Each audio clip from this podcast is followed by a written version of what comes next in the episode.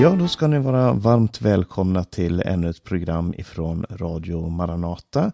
Eh, och vi som är samlade över internet är eh, Hans Lindelöv, Berno Vidén och jag Paulus Eliasson och så är det Sebastian Vidén som sköter tekniken här. Eh, och vi ska samtala den här veckan om eh, Lukas evangeliums elfte kapitel. Vi ska läsa texten och vi ska dela med oss av våra tankar omkring den här eh, texten. Och vi ska gå rätt in i texten här och eh, jag ska läsa tillsammans med er vers 1 till eh, eh vers 1 till 13 i Lukas evangeliums elfte kapitel. Och där står det så här. En gång var Jesus på en plats och bad. När han hade slutat sa en av hans lärjungar till honom, Herre, lär oss att be, liksom Johannes lärde sina lärjungar. Då sa han till dem, när ni ber ska ni säga, Far, låt ditt namn bli helgat, låt ditt rike komma. Ge oss var dag vårt dagliga bröd och förlåt oss våra synder, för också vi förlåter var och en som står i skuld till oss och för oss inte in i frestelse. Han sa till dem, om någon av er har en vän och går till honom mitt i natten och säger, käre vän, låna mig tre bröd, för en vän som är på resa har kommit till mig och jag har inget att sätta fram åt honom. Vem av er skulle då få till svar där inifrån, stör mig inte, dörren är redan låst och mina barn och jag har gått och lagt oss, jag kan inte gå upp och ge dig något. Jag säger er, även om han inte skulle gå upp och ge honom något för att eh, det är hans vän, så kommer han att gå upp och ge honom allt han behöver för att han är så oförskämt järv. Och jag säger er, be och ni ska få, sök och ni ska finna, bulta och dörren ska öppnas för er. För var och en som ber han får och den som söker han finner och för den som bultar ska dörren öppnas. Finns det någon far bland er som ger sin son en orm när han ber om en fisk, eller en skorpion när han ber om ett ägg? Om nu ni som är onda förstår att ge goda gåvor till era barn, hur mycket mer ska då inte er far i himlen ge den helige ande åt dem som ber honom? Det är eh, det första avsnittet här i, i eh, eh Lukas kapitel 11. Och det här är ju en välkänd bön och den börjar med att eh, Jesus eh, är på en plats och ber och hans lärjungar frågar honom Herre, lär oss att be. Eh, vi brukar säga det som så att Jesus hade ett smittande böneliv. Det var någonting i sättet som Jesus själv eh, bad på som gjorde att hans lärjungar frågade honom Herre, kan du lära oss att be? Och det det, det ligger någonting i den här attityden hos Jesus som, och hans eh, eh, längtan efter att få samtala med Fadern och så vidare som, eh, som verkligen smittar av sig på, på de som tillhör honom. Och när man läser Bibeln så får man den samma upplevelsen. Det står ofta om att Jesus gick eh, avsides för att be och man får den samma upplevelsen. Herre, lär oss att be. Och aposteln Paulus säger också vad vi, vad vi egentligen behöver be om, det vet vi inte men anden kommer vår, vår svaghet till hjälp, precis som Jesus kom lärjungarnas svaghet till hjälp i den här situationen. Och eh, så kommer den här bönen som vi känner som Fader vår eller eh, Herrens bön, det finns många olika namn på den. Men den är lite annorlunda än det vi vanligtvis läser för att eh, eh, de flesta som läser bönen Fader vår hämtar den ifrån Matteus evangeliums sjätte kapitel Eh, och där, för där är den lite annorlunda och den är framförallt lite längre. Så den har med saker som Lukas evangelium inte har. Eh, och i, i all essens så är det samma bön men, men det finns vissa detaljer då som, som inte är med. När ni ber ska ni säga Far, låt ditt namn bli helgat, låt ditt rike komma. Ehm, eh, I Matteus så står det Fader vår som är i himlen. Låt ditt namn bli helgat, låt ditt rike komma, låt din vilja ske som på jorden så, eh, så, eh, på jorden så som i himmelen. Och eh, eh, så, så Matteus evangelium ger en lite längre version som har med detaljer som, som inte är med här i Lukas. Så man kan ju fråga sig varför är de olika och vad betyder det att de är olika? Och om någon av våra lyssnare eller eh, någon av Hans och, och, och Berno har en annan bibel. Jag vet att Hans, du brukar läsa 1917, men där är det väldigt lik text. Men om man har till exempel eh, Karl XIIs bibel eller den engelska King James eller den spanska Reina Valera så är Matteus och Lukas evangeliums eh, bön väldigt lika varandra. De är mycket mera lika. Eh, det finns vissa skillnader men, men eh, i stort sett så är de eh, mycket mer lika än, än eh, det de här översättningarna är. Och det beror, det beror på att de är baserade på en text som kallas för textus receptus. Och, och eh, det kommer sig av att man senare i tiden gjorde harmoniseringar. Det var ganska vanligt för de som skrev av Bibeln att eh, om en berättelse fanns i Matteus, en annan i Markus och den var kortare på ett av ställena så, så hände det ofta att de som skrev av la till detaljer från det andra evangeliet. Det kallas för harmonisering. Eh, men det det visar då är att Matteus och Lukas hämtar, de bygger inte på varandra. I alla fall bygger inte Lukas på Matteus, för det finns ingen anledning att Lukas skulle se det som stod i Matteus och säga att ah, jag hoppar över det som står här och här. Eh, utan de bygger på två, eh, antingen på samma tradition, samma källa, eh, eller på två olika källor som sedan då går tillbaka till Jesus. Så det visar att den här bönen var någonting som förekom i alla församlingar runt omkring, i alla eh, de olika grupperna hos, eh, som bildades efter eh, Jesu himmelfärd. Eh, och så visar det också att den här bönen inte är en formel, alltså någonting som man måste be med just de här orden och på just det här sättet, utan att det är en modell. Det är, det är en utgångspunkt. Eh, här säger han när ni ber så ska ni säga, men i Matteus evangelium så står det så ska ni be, alltså på det här sättet, inte de här orden, men på det här sättet. Eh, när det är sagt så, så är det här en bön eh, som är väldigt speciell, både det som presenteras i Matteus och Lukas. Eh, så, så är det en bön som man verkligen behöver kämpa med. För att eh, eh den, den, har så många djup. Och jag ska bara nämna några små detaljer här. Först så säger han Far låt ditt namn bli helgat. Och det är en referens till den prästtjänsten som fanns i Gamla Testamentet, för det var prästens uppgift att bära Herrens namn på sin panna och att eh, se till att alla saker i helgedomen eller i tabernaklet eller templet var heliga. Att alla de här sakerna skulle, skulle bevaras i helighet. Så när vi säger Far, låt ditt namn bli helgat så är det inte bara en bön om att Gud ska göra någonting, utan det är en bön om att vi ska få vara en del av den här prästliga tjänsten.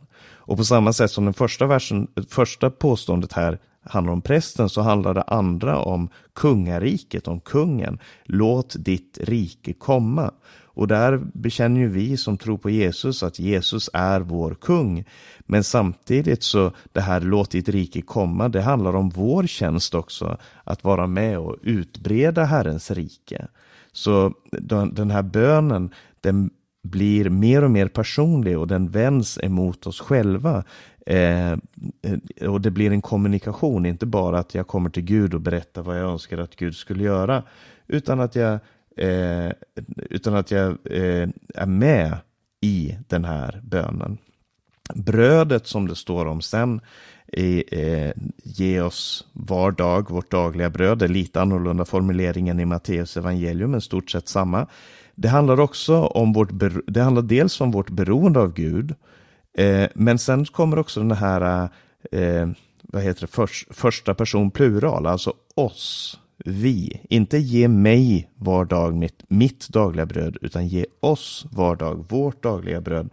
Som ju då eh, pekar mot att, att Gud, eh, vi, vi, är beroende av Gud, men vad händer med mig om jag har bröd för dagen och ser mina syskon omkring mig eller människor i andra länder, troende eller otroende, som inte har bröd. När man, kommer, när man gör den här bönen till sin dagliga, eh, sin, sin dagliga rutin, eh, så, så gör det någonting med en själv när man ser ge oss idag vårt dagliga bröd. Ja, men jag har bröd. Ja, men det är många andra som inte har. Eh, det, det finns en, en inte bara sympati, men, men det här att man tillhör verkligen en, eh, en stor, Guds rike är stort och det omfattar och det finns över hela världen och det finns de som lider och har det svårt mycket mer än det vi har i vår del av världen. Eh, sen så säger han förlåt oss våra synder och där, där är inte bara det här eh, jag har behov av att förlåta synder, utan det här handlar också om förhållande till andra människor. Förlåt oss som vi förlåter, därför att vi också förlåter eh, de som står i skuld till oss. Eh, så bönen till Gud får en konsekvens i handlandet med andra människor. Eh, och sen till slut så kommer den här och för oss inte in i frestelse. Och det är ju en text som, som många har haft svårt för. Jag vet en eh, broder som kom till vår församling här i Rumänien. Han hade så mycket problem med just det här, led oss inte in i frestelse. Så han menar att vi borde ändra på den här bönen, vi borde göra om den så att den istället säger eh, hjälp oss ut ur frestelse. Eller han hade någon annan formulering, han menar att nej, för, för Gud frestar ingen.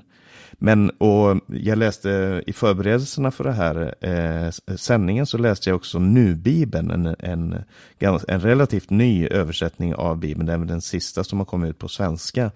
Eh, och de översätter det Hjälp oss när vi prövas och ger en kommentar till det att det är antagligen är det som Jesus syftar på i den här situationen. Och det kan hända att det stämmer. Men jag tror att det här är en text som man måste kämpa med, som man måste eh, ge sig in i och verkligen eh, på norska finns ett uttryck som heter obale. Alltså att man, att man går, som Jakob går i kamp med Gud om alla, om alla ting. Och efter den här bönen i Matteus evangelium så fokuserar Jesus på det här med att förlåta som vi har blivit förlåtna. I Lukas evangelium så talar Jesus mer om det här brödet och han ger en liknelse om en man som kommer och ber om tre bröd. Och eh, han säger att i den här översättningen så säger han att han, den här vännen eh, kommer att ge honom det han behöver för att han är så oförskämt järv. Eh, andra översättningar säger att eh, påträngande står det i 1917 års översättning och andra säger att han är uthållande. Eh, det, fin det, finns eh, någonting Jesus vill lära oss här om eh, att vara uthållande i bönen. Eh, och, och sen kommer den här, eh, det här ordspråket, eller Jesus formulerar det som ett ordspråk om att be och ni ska få, sök och ni ska finna, bulta och dörren ska öppnas för er. För var och en som ber han får och den som söker han finner och för den som bultar ska dörren öppnas. Och någon skulle säkert protestera och säga, ja men vadå, jag har bett många gånger och inte fått, jag har sökt och jag har inte funnit, jag har bultat och dörren har inte öppnats. Och det här är inte en, ett löfte, det är inte en lag utan det är ett ordspråk och det är, jag tror att det vi lär oss är framförallt att utan att be, utan att söka, utan att bulta, utan att verkligen gå in i kamp med Gud eh, om alla de här sakerna så kommer du aldrig att finna. Du kommer aldrig få uppleva och det som Gud önskar att ge oss, det säger han i vers 13. Ska avsluta med det. Om nu ni som är onda förstår att ge goda gåvor till era barn, hur mycket mer ska då inte er far i himlen ge den heliga ande åt dem som ber honom. Det är en bön efter Guds hjärta. Det är det han verkligen vill att vi ska be om. Att den heliga ande åt alla dem som ber honom om det. Det eh, är verkligen en utmaning i Jesu undervisning. Inte bara en formel om hur man ska be, men en utmaning i hur, det här förändrar, hur bönen förändrar oss. Det var det jag tänkte om den här texten. Eh, Berno, har du några tankar om, om den här första delen i Lukas 11? Mm, och det är en oerhörd undervisning som vi får här. Just den här bönen, den har ju följt eh, ens liv då från det man var liten och fick lära sig fick, och fick höra om den här bönen. Den, den, den, eh, den är verkligen värdefull på många sätt. Jag, eh, jag tänker på det här du, du frågade på skillnaderna mellan de olika språkbruken eller versionerna. Och jag tror inte det är så konstigt för att Matteus, han var ju en av Jesu lärjungar, en judisk man. Och man ser hela hans evangelium, hur det riktar sig på ett speciellt sätt till judarna. Det, det lyfter fram detaljer som, som de förstår. Det har många kopplingar till Gamla Testamentet och så vidare. Men Lukas, läkaren, han skriver på ett annat sätt och har en annan målgrupp och inriktar sig till den. Men i grund och botten så är det ju samma budskap ändå, men det är två olika vittnesbörd så att säga. Eh, lik, lika det här, det stycket som följer då bönen i Matteus. Du nämnde att det handlar om förlåtelsen, men här i Lukas så, så är det just det här om bönen. Och, och, och det är ju riktat till alla människor på ett speciellt sätt att vi kan närma oss Gud i bön. Och just den här undervisningen om bönen i, i, i Bibeln då överhuvudtaget, den visar ju på ett sätt på människans hopplöshet. Vi är oförmögna, vi kan inte utföra det vi borde göra eller närma oss Gud. Men så har vi ju Jesu ord, han som själv öppnar vägen och han säger ropa till Gud ihärdigt. Och det inger hopp till människor att vi kan komma till Gud i vilken situation vi än befinner oss och utan att tröttna får vi bedja och hoppas. Och vi vet Amen. att han hör bön. Amen. Ja, eh, Hans, du ska ta med oss in i nästa textavsnitt här, men du kanske också har några tankar omkring det här som vi just har läst? Ja, bara det att eh, eh, hur Jesus eh, böneliv var smittande är jag lite fundersam på. De, eh, han hade slutat sin bön, och då sa en av hans lärjungar, lär oss be så som och Johannes lärde sina. Det verkar som att det var något med Jesu bön som trots allt var lite svårhanterligt då eftersom det inte var direkt möjligt att ta efter. Och det är klart att eh, det var ju här inte en profet bara utan det var Guds egen son som bad. Men den bön han lär dem sen att be, den är ju definitivt för dem. Ja, ska mm. vi, och för oss, ska vi läsa vidare här då? Ja, gör gärna det. Från vers 14. Jag läser från vers 14 till och med vers 28 då.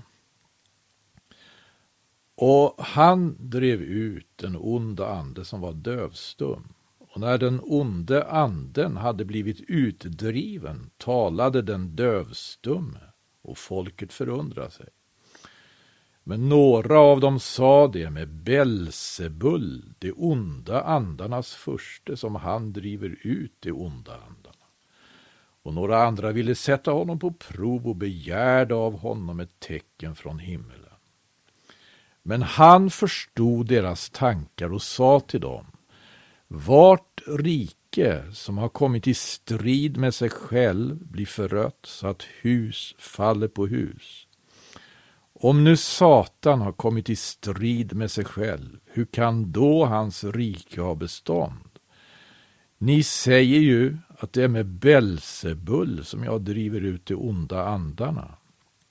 Men om det är med Belsebull som jag driver ut de onda andarna, med vem driver då era egna anhängare ut dem? Det ska alltså vara era domare. Om det åter är med Guds finger som jag driver ut de onda andarna, så har ju Guds rike kommit till er.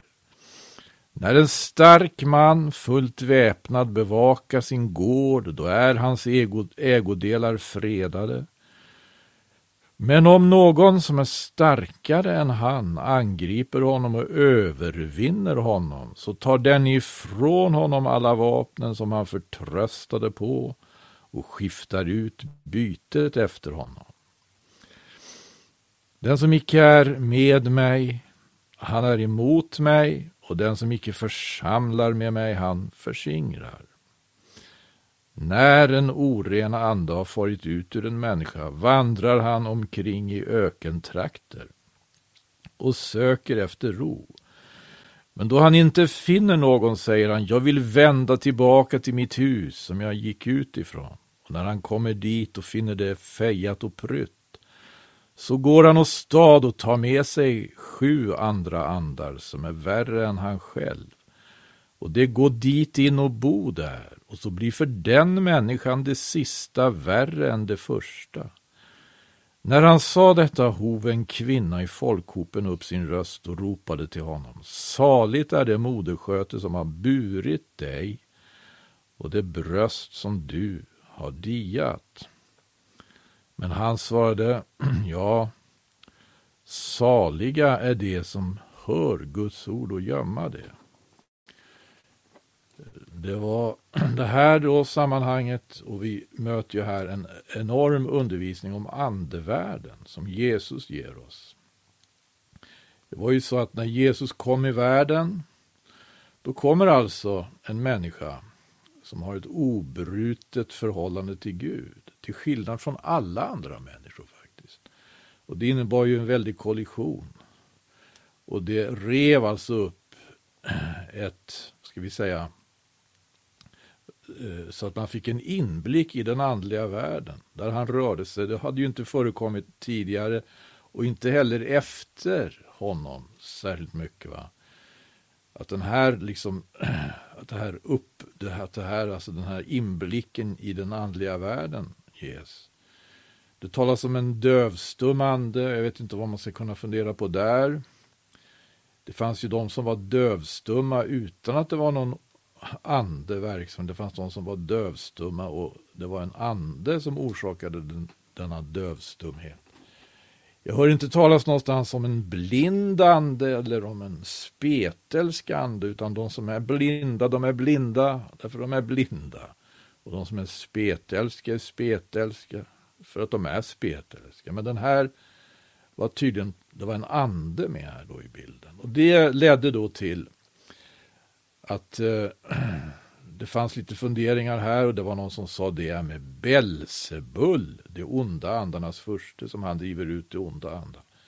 Belsebull, alltså. Det talas om andefurstar, utom djävulen då, i Nya Testamentet och även i Gamla Testamentet faktiskt. Belsebull, Mammon och Belial. Och vi brukade, Broder Arne brukar ju tala om det här, eller brukar han tala om det i alla fall något tillfälle. Om hur Belzebul har att göra med våra relationer till den andliga världen. Mammon har att göra med våra relationer till de materiella tingen. Och Belial har att göra med relationerna människor emellan. Men det får vi lämna nu, det får vi titta på något senare tillfälle. Det som jag kanske tycker är särskilt värt här att Eh, uppmärksamma i sammanhanget. Han talar ju om eh, från den 21 versen, när en stark man fullt väpnad bevakar sin gård, där hans e-, ägodelar fredade. Men om någon som är starkare än han angriper honom och övervinner honom så tar den ifrån honom alla vapnen som han förtröstade på skiftar ut bytet efter honom. Jag tror att det Matteus står i det här, ingen kan gå in i en stark mans hus och utskifta vad han finner där som inte förut har bundit den starke. Och Det är ju det här som Jesus gör då när han kommer i världen överhuvudtaget. Hur binder han den starke? Den starke, det är alltså djävulen eller Satan. Och Satans alltså plattform framför allt annat i världen, det är ju människan som han lurat.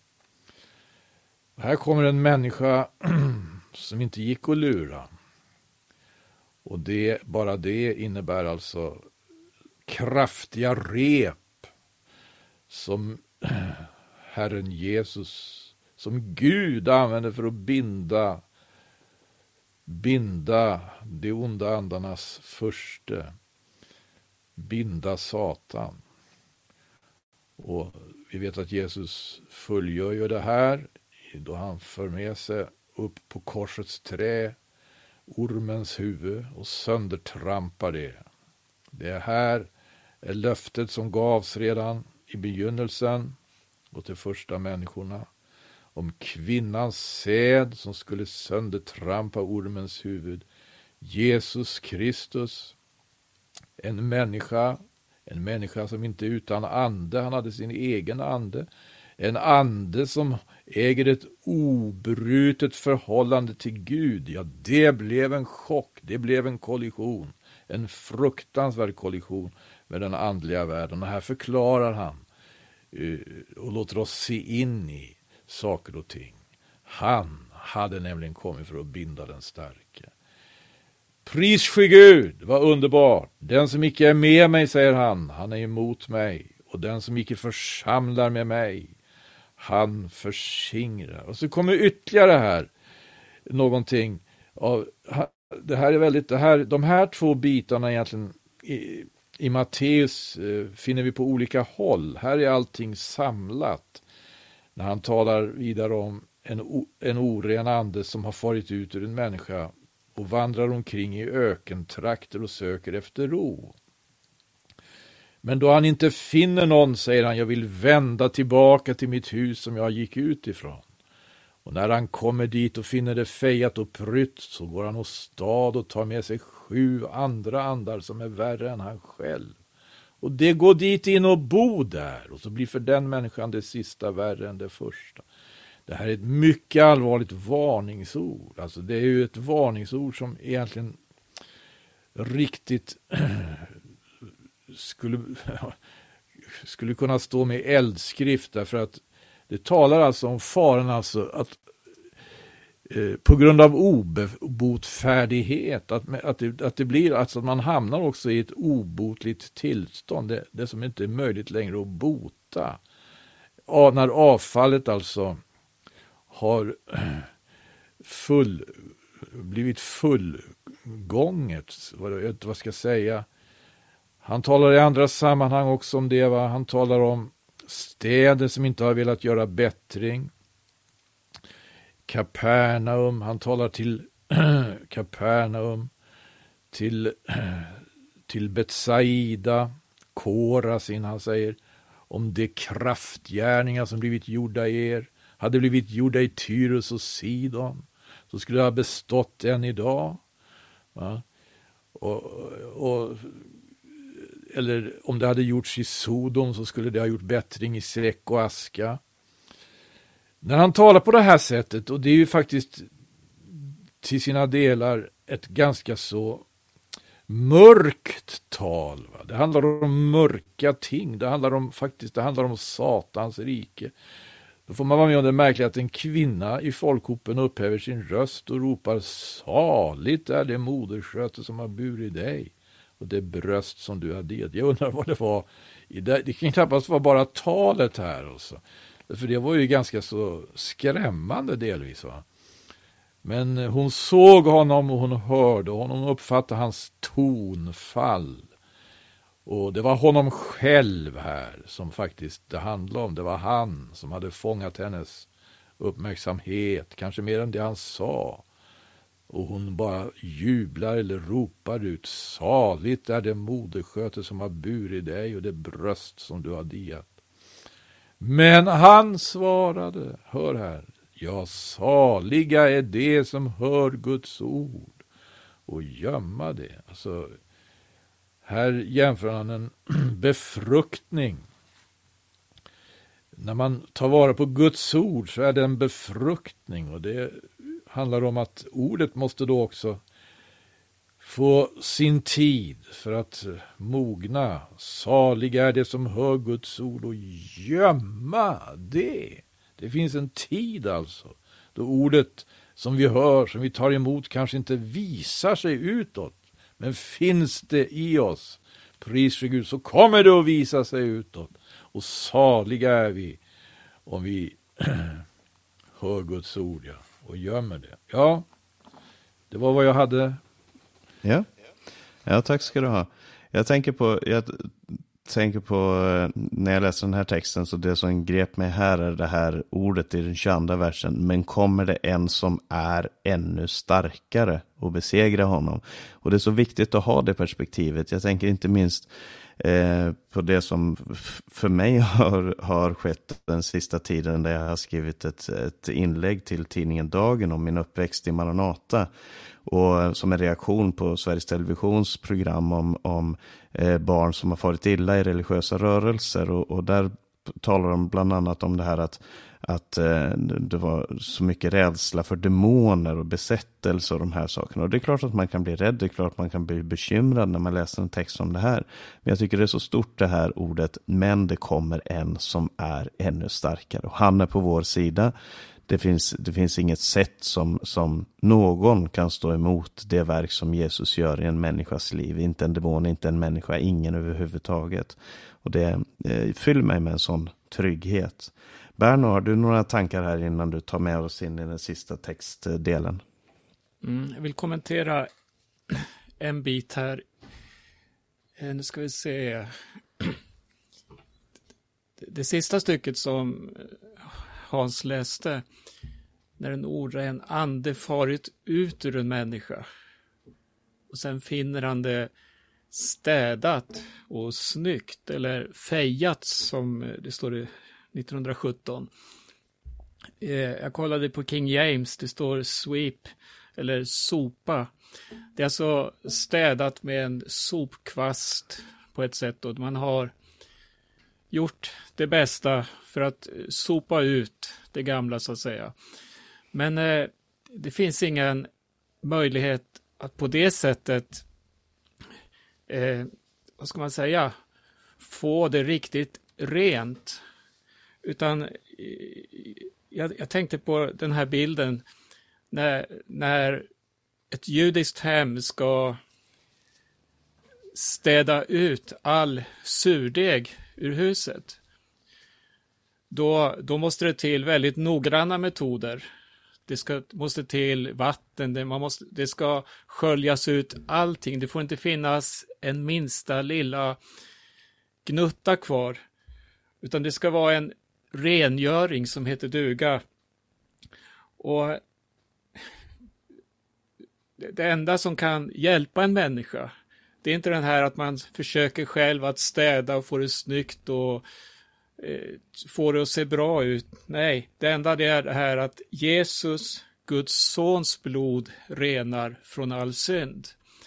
Och där har vi beskyddet, Amen. där har vi det äkta, det rena, det sanna. Mm. Och det är mina tankar kring just den här händelsen som, som är så oerhört allvarlig. Och det här behöver människor få höra. Du kan inte frälsa dig själv på något sätt. Du kommer förr eller senare bli ett offer för de onda makterna igen, men det finns ett blod som beskyddar. Amen. Amen. Ska du ta med oss in i den sista delen här från vers 37 eh, också, Berno? Mm. Då läser vi, när Jesus hade talat bjöd en farisé hem honom till måltid och han gick in och lade sig till bords. Farisén blev förvånad när han såg att Jesus inte tvättade sig före måltiden.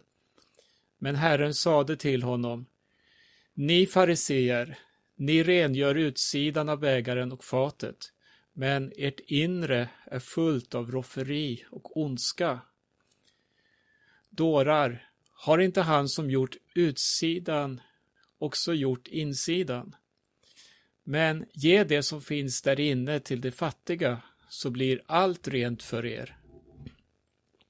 Ve er fariseer, ni är tionde av mynta, vinruta och alla grönsaker, men missa rättvisan och kärleken till Gud.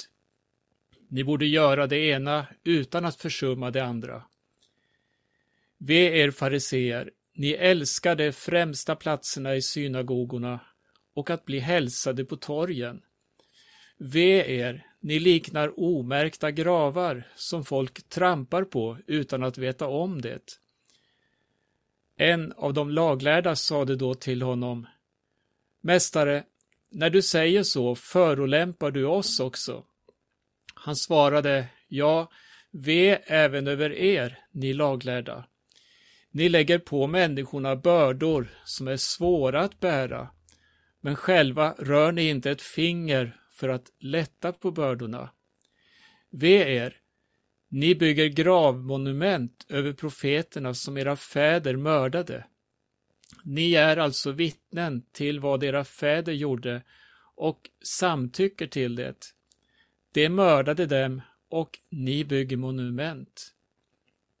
Därför har också Gud, Guds vishet sagt, jag ska sända dem profeter och apostlar, och en del av dem ska de mörda och förfölja. Så ska av det här släktet utkrävas alla profeters blod som är spilt sedan världens skapelse, från Abels blod ända till Sakarjas blod, han som blev dödad mellan altaret och templet. Ja, jag säger er, det ska utkrävas av det här släktet. Ve er, laglärda, ni har tagit nyckeln till kunskapen. Själva har ni inte gått in och dem som vill komma in har ni hindrat.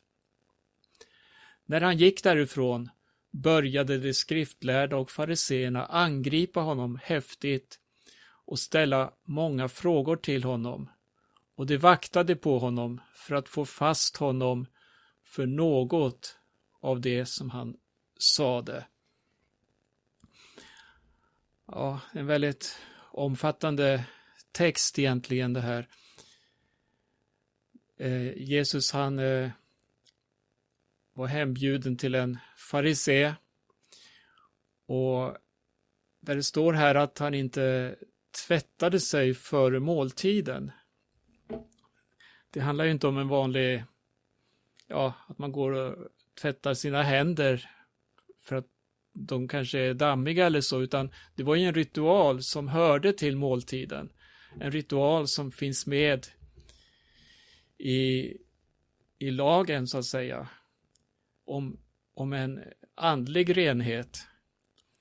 Men Jesus, han, Jag har ju läst tidigare hur Jesus, han kom i konflikt många gånger med just fariseerna, de skriftlärde, med, med den religiösa eliten.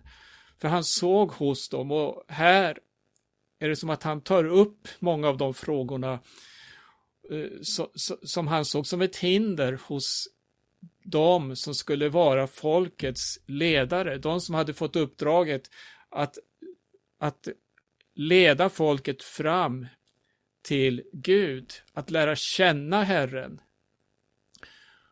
Och han, eh, ja, han, han tar, tar upp sak efter sak här. Ni rengör utsidan av bägaren, men ett inre fullt av rofferi och ondska. Och just det här, det här hjärt, det hjärtat är fullt av, det talar munnen, säger man. Och då,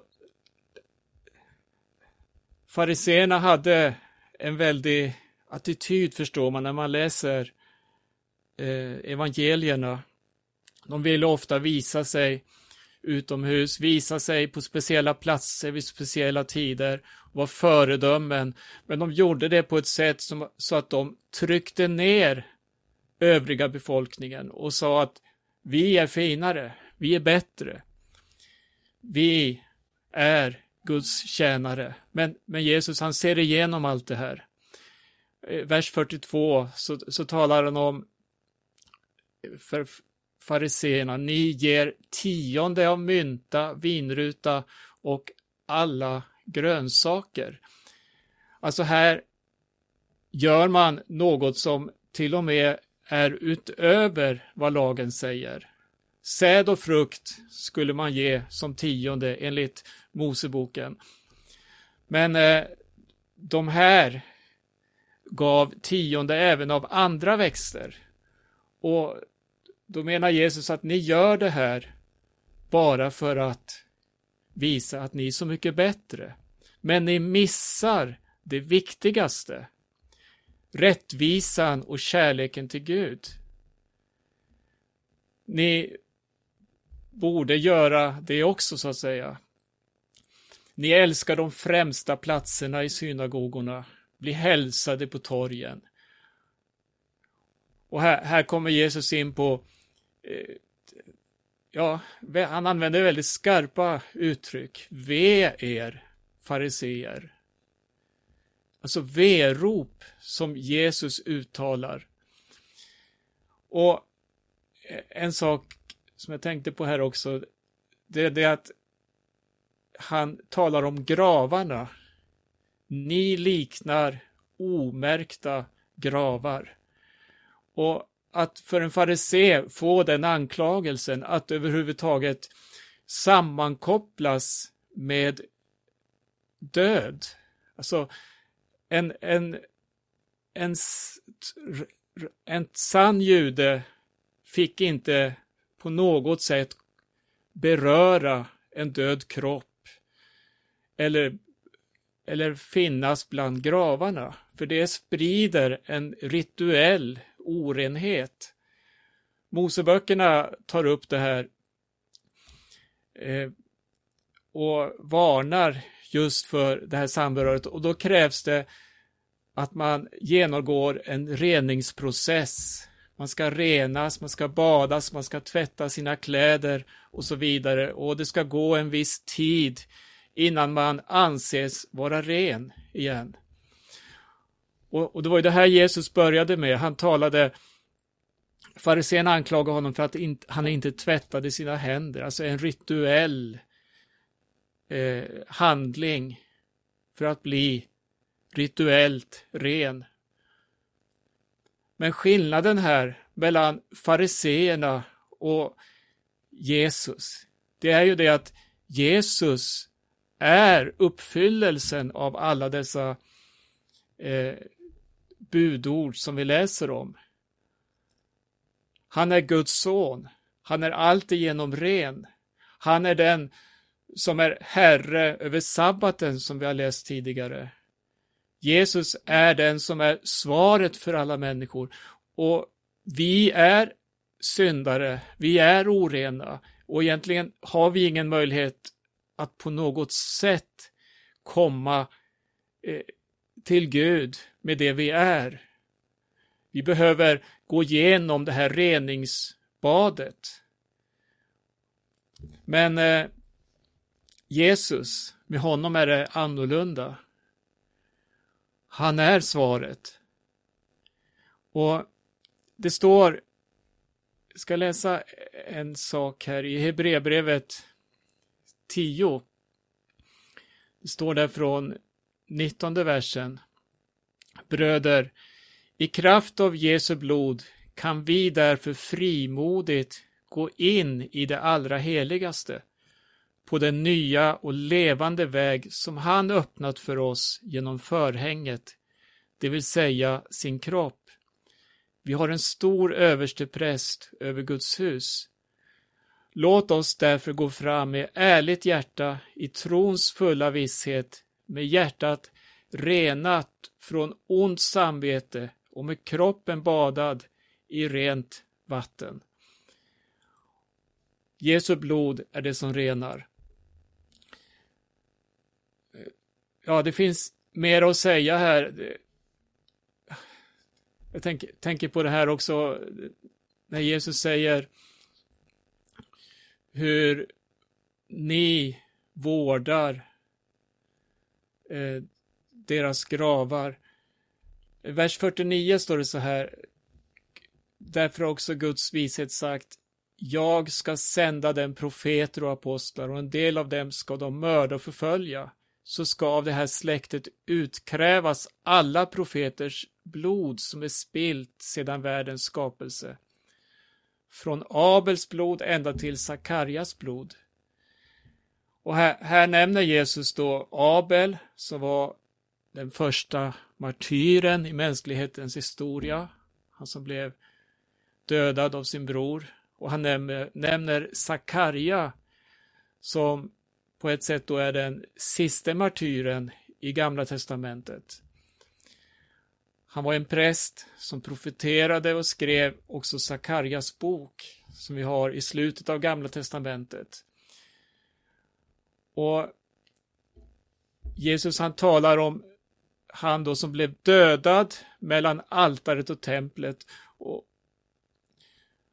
det står i Uppenbarelseboken något som jag tänker på när jag läser det här. De som har blivit dödade och som utkräver hämnd av det här. I Uppenbarelseboken 6 och 9, när lammet bröt det femte sigillet såg jag under altaret själarna av dem som hade blivit slaktade för Guds ord och för vittnesbördet som de hade. De ropade med stark röst, Herre, du som är helig och sann.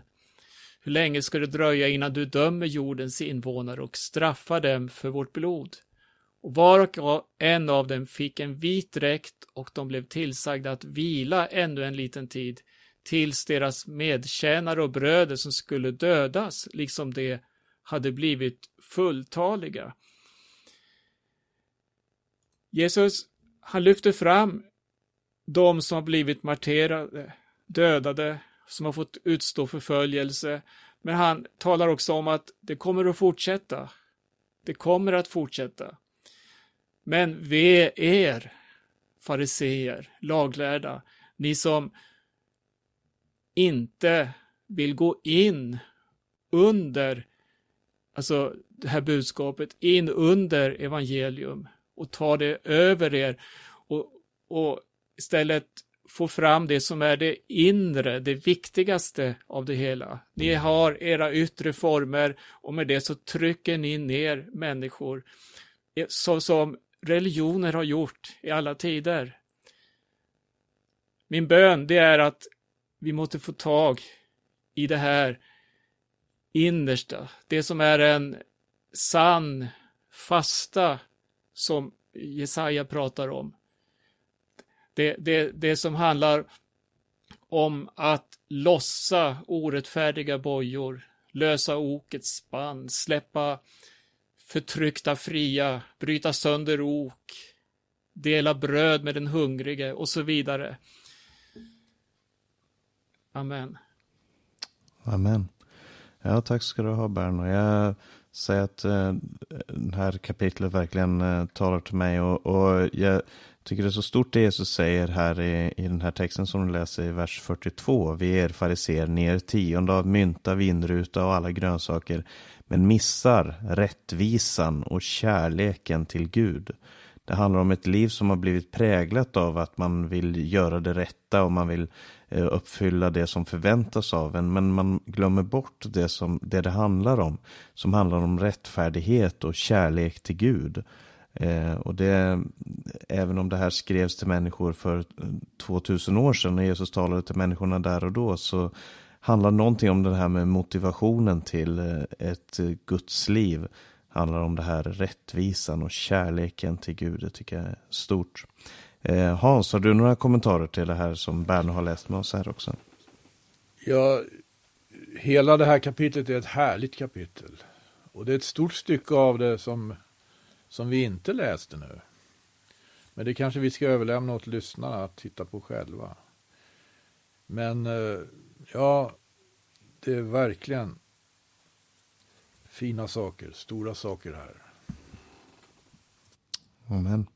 Ja, och det får vi verkligen säga till våra lyssnare. Som sagt, vi, vi eh, tar, får inte med allting som står i, i Eh, den här texten, men vi väljer ut varje vecka någonting som, som vi vill eh, dela med oss av. Men läs för all del läs den här texten och, och se de rikedomarna som finns här. Nästa gång ska vi dela med varandra kapitel 12 och där är det många eh, eh, små eh, textstycken där, där Jesus undervisar eh, och ska gå in på det då. Men vi ska avsluta här och vi, vi önskar alla Radio Maranatas lyssnare Guds rika välsignelse och vi som har samtalat, eh, jag, tar, jag heter Paulus Eliasson och har samtalat med bibellärarna Hans Lindelöv och Berno Vidén och Sebastian Vidén står för det tekniska här.